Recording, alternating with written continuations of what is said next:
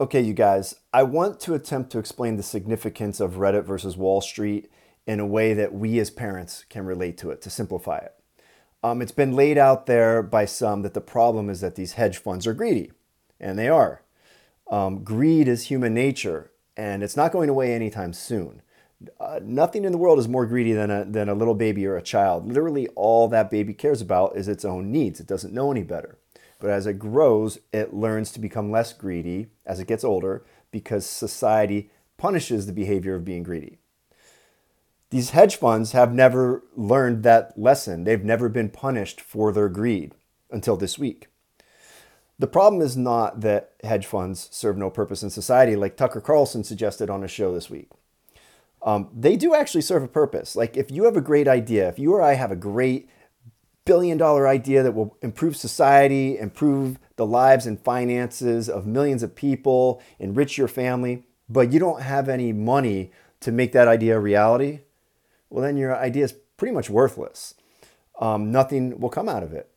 So, hedge funds and investment firms allow great ideas to become reality by investing in them. That's their purpose to society. And it's actually an important purpose. Um, the problem is not actually with the hedge funds themselves. The problem is government. Government has rigged the game in their favor. Government is supposed to function as the ref- referee for society. We have rules, and government sets those rules, and then they enforce the rules. But they don't referee a fair game or set fair rules. All the rules benefit the wealthy, and the government never calls fouls on those people. So, like if you're watching a football game with your kid, okay, we're Steelers fans here, and your kid's getting all pissed off because every single call is going against your beloved Steelers. Every holding call, every pass interference, it, everything's going against the Steelers. And you start yelling at your TV, the, the refs are paid off. This is bullshit. The refs are paid off. Well, if you actually find out later that week that the refs were paid off, the refs would go to jail and your kids would have lost faith in the NFL. That's what happened here. The refs were actually bought and paid for. Government is bought and paid for by Wall Street. They pay for all their campaigns. Um, when they when they get out of government, they get extremely lucrative speaking contracts on Wall Street. It, it's tit for tat, right? So when one of these investment companies does something overtly risky and they lose a lot of money, like in the early 2000s when the banks were handing out incredibly risky home loans. And then they were bundling those loans and selling them for massive profits. Well, when those loans eventually inevitably failed, as they knew they would, what happened? The government came in and said, oh, these companies are too big to fail. We, ha- we have to save them. And they gave them billions of taxpayer dollars. So by doing this, government eliminated all of the risk in risk. They, they put the consequences of failure on the backs of the American people, but the wealthy get all the benefits and rewards if their behavior goes well. So it's like if, if you could go to Vegas and play roulette, and every time you won, you got to keep it, but when you lost, you got a taxpayer bailout, you'd probably go to Vegas a lot and play a lot of roulette. Like, what's to lose? So I mean, of course, these banks and these these funds, of course, they're going to engage in risky behavior because the rewards are huge when they hit, and the public's going to take it on the chin when they don't. Government socializes the losses, but the gains stay with the companies. That's not free market capitalism. People want to point the finger at capitalism. See, capitalism doesn't work. We don't have free market capitalism. We haven't for well over 100 years. I mean, okay, back to, to, to parenting. You know the old adage of the stick and the carrot, right? You reward your kid when they do something good to encourage more of that behavior. You know, you, oh, uh, okay, Keller, you got straight A's, so I'm going to buy you that new Minecraft game. You reward it. He wants to get more A's because that good behavior got him something. And when he does something bad, like you punish him so he learns not to do it again. Oh, you snuck out after bedtime and got drunk in the school parking lot with your moronic friend who got that 15 year old pregnant. Well, guess what? You're not hanging out with that friend anymore, ever. Lesson learned, right? The stick and the carrot is how any animal in the world is trained because it works. It's how it's how zoos train animals. It's how um, it's how animals are trained at SeaWorld. It works, the stick and the carrot. And you can expand that to all of society. The thing is with these companies, they only get the carrot. They never get the stick. They never get punished. Now, on Wall Street versus Reddit, what we saw is Reddit found out a way to punish these investors for making extremely risky bets. And they punished them where it hurt, right in the wallet. Reddit went in the garage, they pulled out a big old leather belt, put Wall Street over their knee, and smacked the shit out of them until their asses were bleeding.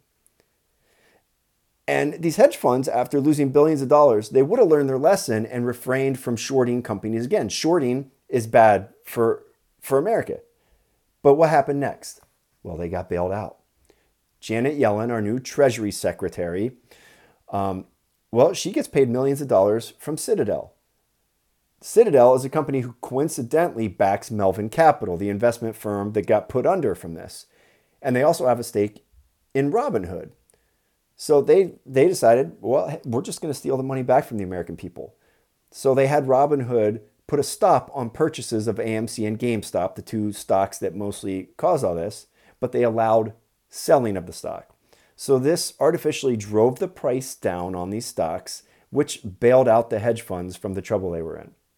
It's definitely not legal. And if government were calling balls and strikes fairly both ways, what they would do is they would go get these people and they'd throw them in jail and they'd take their money and they'd give it to the Reddit investors. That's what would happen if we had fair referees. But that's not what's going to happen. They're probably going to throw one guy in jail. They'll probably get the CEO of, um, of um, Robinhood. He'll probably go to jail or somebody like that. Some fall guy, some Bernie Madoff fall guy type. You remember in the housing crash, Bernie Madoff only got to go to jail. Um, and he wasn't even do the, doing the derivative stuff that got the banks in trouble. He was just some other guy doing some other shady pyramid type stuff. So they're going to put one person in jail, and then they're, they're going to make new regulations that are going to protect you. But those regulations will actually protect these firms. And they'll probably be written by the firms because that's how most of our bills get passed. They get written by lobbyists. I mean, they're already referring to what the Redditors did as an insurrection. It's already been being called an insurrection. I mean, does that seem like familiar language? Now, when they called the uh, protesters at the Capitol, the people who went into the Capitol, they called them violent insurrection and terrorists. Half the country bought into that because half the country hates Donald Trump and the people who were there on his behalf, or at least they were perceived to be there on his behalf. Well, half the country does not hate these investors, these middle class people who finally took it to Wall Street. So I don't think people are going to fall for the language this time. And that's why this is such an important event. It's, it's the first time where everyone can come together and see what all this bullshit is. So let's, let's rewind a little bit and talk about the concept of too big to fail. Think back to the bailouts of the auto industry. I think that happened in 2009. Government acted the same way as they did with the banks and they and they they said these companies are too big to fail. Like if they go under we're all screwed. But that's not actually how it would work in reality in a free market. In reality if GM would go out of business because the business model they have stinks or they're engaging in risky business practices or they aren't making a great product that people want or whatever whatever causes them to go belly up well, it's not like we're all going to lose our cars and, and the highways are going to be barren and nobody's going to have a job. I mean, sure, some, some people would lose their jobs. But then what's going to happen is some other company would rise up. They would, they would seize this opportunity and take GM's place. And most likely that company would produce a better product, better service, and a better business plan. They're learned from the mistakes of GM. That's the free market at work. They're buy GM's factories, they're put people back to work, and all of society will be better off as a result. That's the free market. That's what free market capitalism is supposed to be.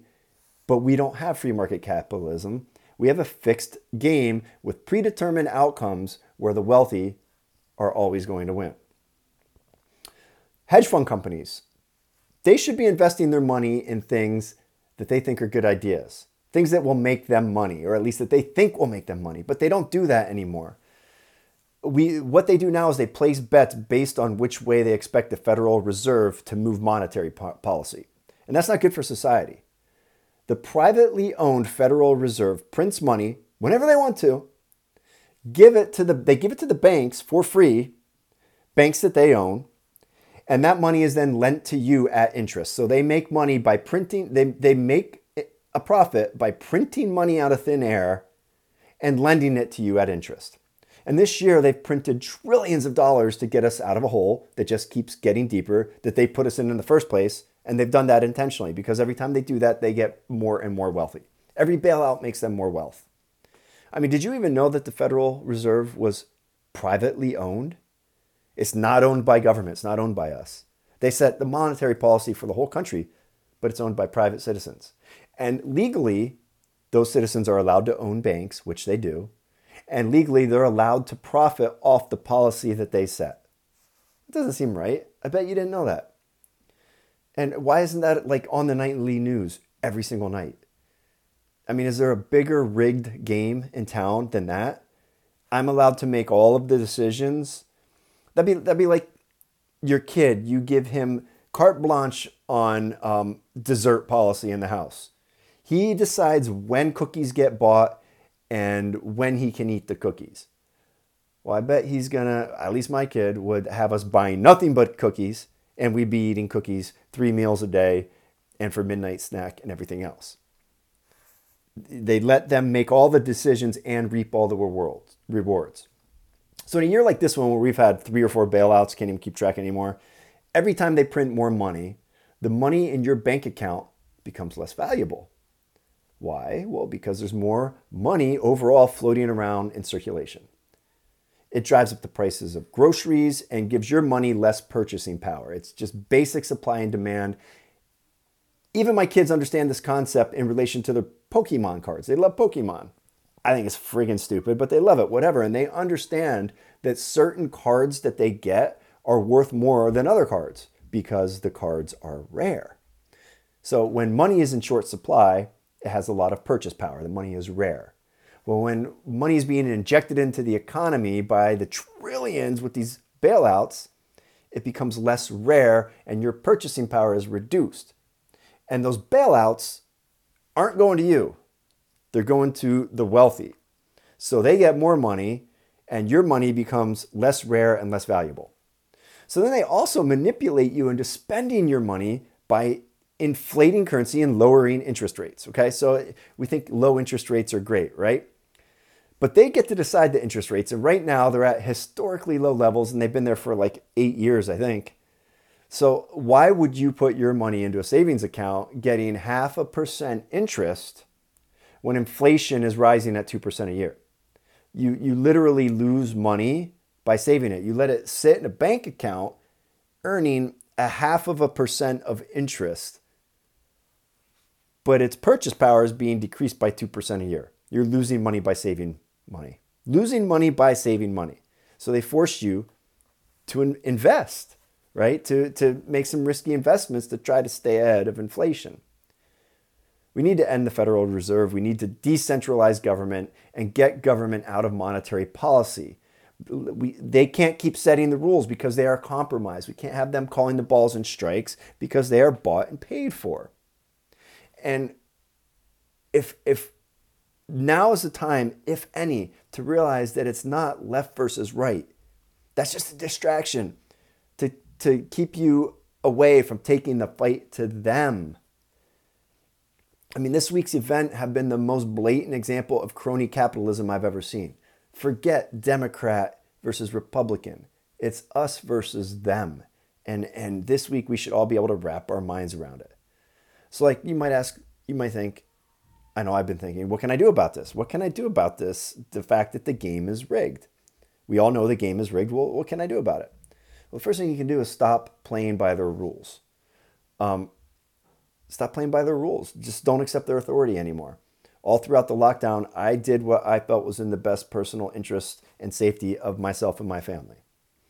I, and most of the time, I was following the guidelines that would be that doctors would suggest, but I'm not listening to the government.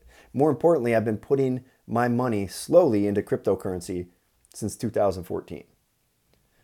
And the reason is because crypto is an unregulated free market and the government can't touch it. But more importantly, it can't be inflated. there's a, a, a finite amount of Bitcoin out there, and there will never be more Bitcoin than there is. So they cannot manipulate the value of it. They can't set interest rates. They have no control over it. It's decentralized. If you want to learn more about that, I did an episode of The Dad Presents with Andreas Antonopoulos a couple months ago. Check it out. Um, message me. I'm happy to answer your question, though I'm not an expert. But the large lesson here for us to learn is that we need unity right now. And not unity like Joe Biden talks about unity, where by unity he means everybody needs to agree with me. Not unity like AOC means, where she wants unity of the left, but she wants the right to basically fuck off and die. Not between Democrat and Republican. Unity of us, we, the people, versus them, the wealthy, who have rigged the fucking game. All right? Thanks, guys.